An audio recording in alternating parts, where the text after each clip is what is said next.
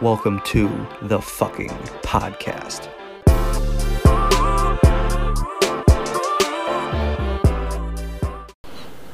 Yo, I'm about to hit you with some real fucking perspective here. Joe Rogan on the 10th year of his podcast. Gary Vee started YouTube in 2006, and Mr. Beast started YouTube in 2012. What do you see here?